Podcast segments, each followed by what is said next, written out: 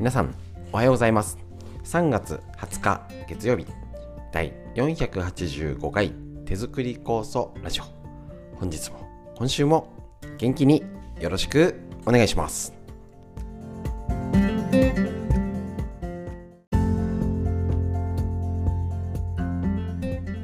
こちら手作り酵素ラジオは埼玉県本庄市にあります芦沢治療院よりお届けしております。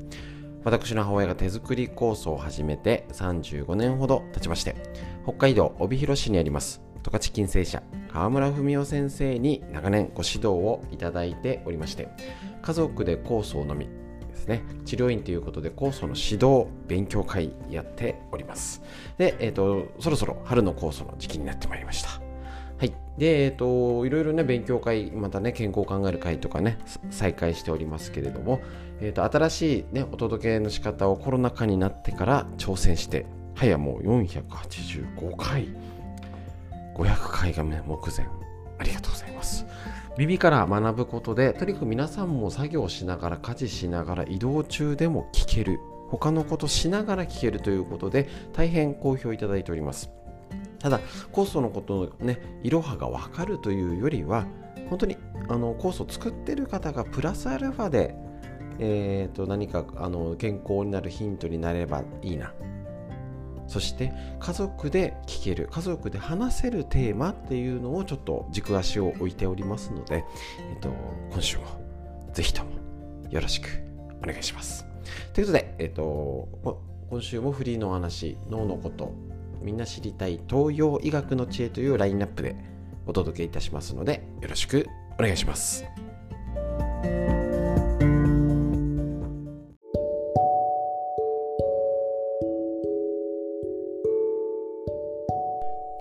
はい、それでは最初にフリーのこちらのコーナーから春の野草の酵素が近づいてまいりました時期的にはまあ大体さお彼岸過ぎて今ちょうどねお彼岸の時期ですけれどもお彼岸を過ぎてぐらいからがまあこの辺ですね。えーと、本格的になってきてまあ大体関東平野 ざっくりですけど関東平野でしたらさあの4月の後半ぐらいまでですかね取れても。で順次だんだんあの桜前線とともに北に上がってって東北があって北海道が5月。まあ2週目3週目とかですかね。ただ本当にこの桜早そうですよね。2週間ぐらい早いって言われてますけどどうなっちゃうんでしょうかねもうね。なんか卒業式に桜が咲いてるみたいな感じに。うちの子も今週は卒業式の子がいるんですけどもね。卒業式に桜みたいになってしまっております。本当に野草の伸びとかが心配だったり、ただ、えっ、と、前も言ったことあるんですけど、今年、えっ、と、こちら本庄市の方、久々に雪が降りまして、あ、全然降らないんですよ、もともと。群馬に近いんですけど。で、そういう時って雪が、あのー、降った年って結構地温が下がるんだか、意外とあったかい割にはなかなか草、思ったほど伸びないよね、とか。だったり結構、えーと、3月のお彼岸過ぎても朝凍ってたりとか霜が降りたりなんて時もあります。だからなかなかねあの昼間のあったかさを感じる割には意外と春ってすぐ来るわけではないんですけれどもそれにしたってこの暖かさが異常なほど暖かい。それは桜もびっくり早く咲いちゃうぐらい。やっぱ季節の香り目がだんだん変わってきてる感じがします。で、またですね、えっ、ー、と、それに伴ってやっぱり草の塩梅っていうのも、まあ、難しいんですよね。かといって早く取ったからいいかっていうと種類がなかったり。で、後半遅くなるとね、虫がついたりとか、草が伸びちゃったり。そうそう、あれなんですよね。あの聞いたこと、聞かれたことあるんですけど、野草草だと新緑の時期ってもっとなんか5月とかもうちょっと暖かくなってからのが新芽から新緑。なんかそっちの方が草っぽいイメージがあるんですけどっていう方確かに。なんですけどやっぱそのより新芽がいいんですね。これ、えーと、草だったらねもちろん5月6月だってありますし。そうなんですけど、えーと、例えばもともと手作り酵素のがね北海道帯広市の十勝金星社川村先生が作られてちょうどね春の酵素から作ったみたいなんですけども春のえっと、特に、えっと、牧畜北海道の牛乳牧草ですね。春のやっぱ摘んだ一番草で取れたあのやあの牧草を食べた、えっと、乳牛のやっぱね量が違うっていうんですよね。だから多分えっ、と栄養エネルギーまあ詳細が科学的根拠っていうんじゃなくても一応推測としたら新芽で成長ホルモンどんどん成長して伸びるために使われてる新芽の状態を超えると、ね、だんだん年を取ってって今度あの種を残すとかいうふうに別なエネルギーに使われたりとかっていうふうに見た目は草だけど変わっていくと思うんですね。だからあの例えば薬草に使うとかだと毒ダミとか他のでも5月6月とかの方がいいやつもちろんありますよね。乾燥させたりとか取ったりとかね。だけど手作り酵素に関して言えばその若い方が合うよっていうことだと思います。どっちがいい悪いではないということ。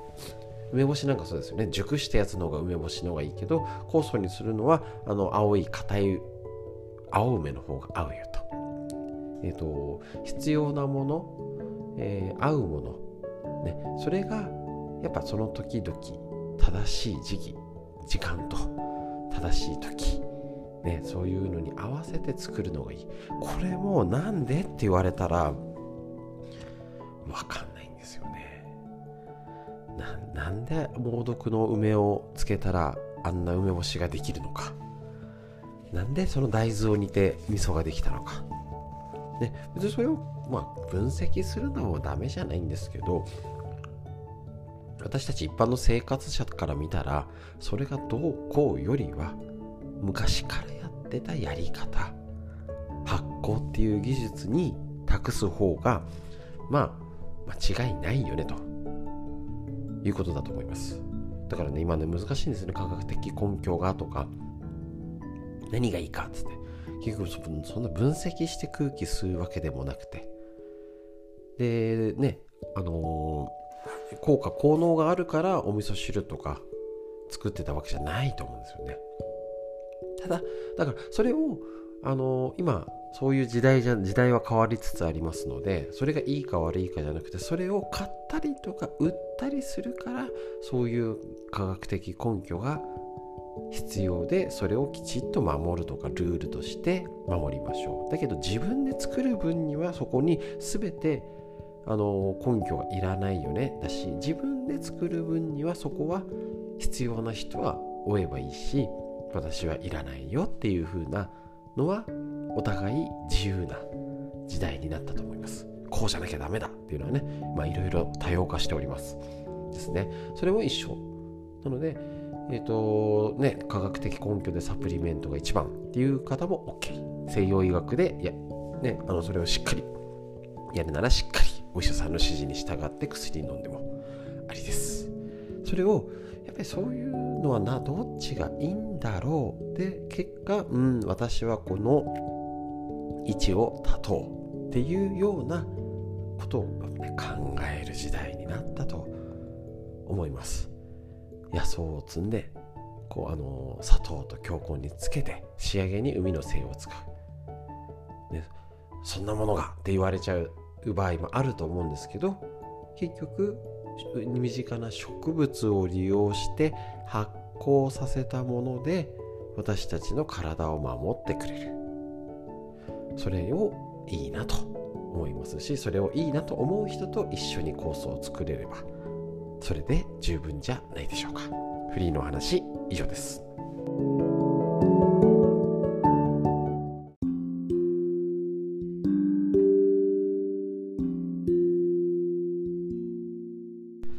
はい。それでは続いて脳のこと。40歳から始める脳の老化を防ぐ習慣、和田秀樹先生のディスカバー継承よりお届けして、一緒に勉強していきましょう。40代、50代働き盛りがしっかり脳のこと、ですね。自律神経やうつにやられないでしっかり頑張れるように。60代70代どんどんボケちゃわないように。上手に年を重ねられるように一緒に脳のことを勉強していきましょう。そのためにこの本前頭葉を刺激するということでとっても一日ね一つの大事なポイントやっていきましょう。今やってるのが感情の老化思考の老化を防ぐトレーニングということで考え方。いいですね今日のは。今時の若い者はを禁句にする。大事ですね。戦争を知らない子供たちとその前の世代の大人たちに異人種扱いされて育った団塊世代も今や60代後半若い頃に自ら言われてて反発していた今時の若い者は自分たちが若かった頃はという言葉をついつい使ってないでしょうか。そうですね。戦戦戦争経験者だったりね、明治大正と生まれてきたね、親世代から見たらね、アメリカかぶれしてみたいなね、いろんな時代、ね、車もなかった時から車も乗ってとかね、随分時代が変わって、その時々での若者はみんな、もしかしたら今時の若者かもしれませんね。しかしそんな言葉からね、これからは禁句にする。今時の若い者はと口にするだけで知らず知らずのうちに気持ちも脳も老け込んでいきます。その言葉の裏にはやはり若者と自分は同じ土俵に立てるわけがないという感覚があると思います。しかしそれは自分自身の老いへの焦りや自信のなさの裏が裏返しでもあるのではないでしょうか。そうですよね。多分あのー、ね、年下の人のとか文句とかあらを探すってことは自信がっていう焦りもまああると思いますけど自分は自分でいっか人は人だよねだったりねあのー、なんか夢中になれるものがあったらそんな人のあらを探してる暇がないと思います。実際気も見た目も若い人には今時の若いまあそうですね的な発想は見られません。そうですね。むしろ私が知っているこの年を重ねて元気な方はリスペクトしてるぐらいの人がむしろ若い人に教わらなきゃ若今の若い子はすごいねって言ってる人の方がうんいい年をの取り方をしてる気がします。えー、ですね。ですから若い人たちはとあのといても辛いね若い人たちとで、あのー、話したりとか付き合ったり上手にできるってことなんですね。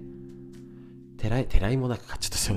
すいませんでした。このように若い人と接点を持つことを常日頃から意識すると、おのずと気持ちも脳も体も若さを保つことができる。だから接点を持って、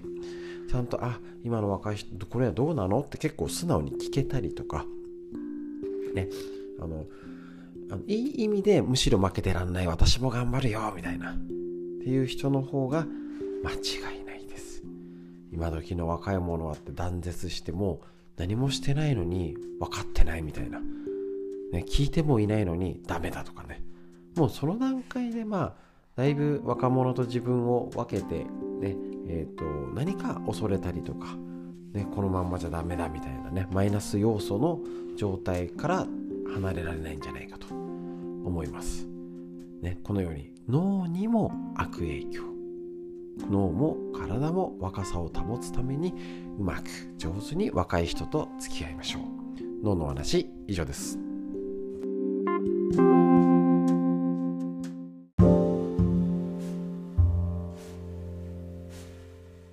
続いてみんな知りたい東洋医学の知恵。ちら緑薬品漢方堂の毎日漢方。体と心をいたわる365のコツ桜井大輔先生の夏目社よりお届けして一つ一つ。今週もですねこちら3月20日のページから勉強していきたいと思います。いいですね。1日1ページの勉強ね。大事ですね。3月20日心のトラブルを抱えている人を責めてはいけません。大事ですね。心にモヤモヤを抱えている人に決してしてはいけないのは責めること本人が自分で自分を一番責めていますなんでこうなんなんだろうとか学校行けないとか仕事できないとかっていうのはね、一番本人が辛いんですよね。つい何かアドバイスを言わなきゃとか、褒めたり励ましたりしなくちゃと思いがちですが、どれもしなくていいと。いらないんですね。もう、あの、精一杯頑張っていますから。逆に頑張れって禁句だったりしますよね、今ね。実は、何もしないで寄り添うのはとても難しくもどかしい。あ、つい言いたくなっちゃったりとか。うん。イライラすることもありますしね。いや、それはできんじゃないの？って突っ込みたくなっちゃったり、もっとこうすればいいじゃんって言いたくなっちゃうんですよねもうそのもどかしさもイライラも一番感じてるのは本人なのということを思い出してただただ寄り添うことですまあ一番だか今日の中身はかなかなり東洋医学というわけではなさそうなんですけど体と心をいたわるコツ。ついついしてないでしょうか、ね、家族の話してね、えーと、心が病んでなくてはついついもっとこうした方がいいよとか、ね、言いたくなっちゃうんですけどそうだねと。あそうなんだって言って受け入れる言葉否定せずそうだったんだね。辛いんだねっていうことを気持ちを分かる共感する言葉を家族で声かける最高の薬かもしれません東洋医学の知恵以上です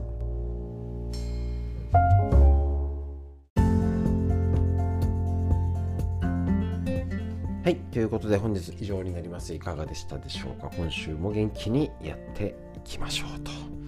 いうことでですね、えっ、ー、と、最後にお知らせになります。いろいろね、今お知らせがある時ですけれども、えっ、ー、と、3月の、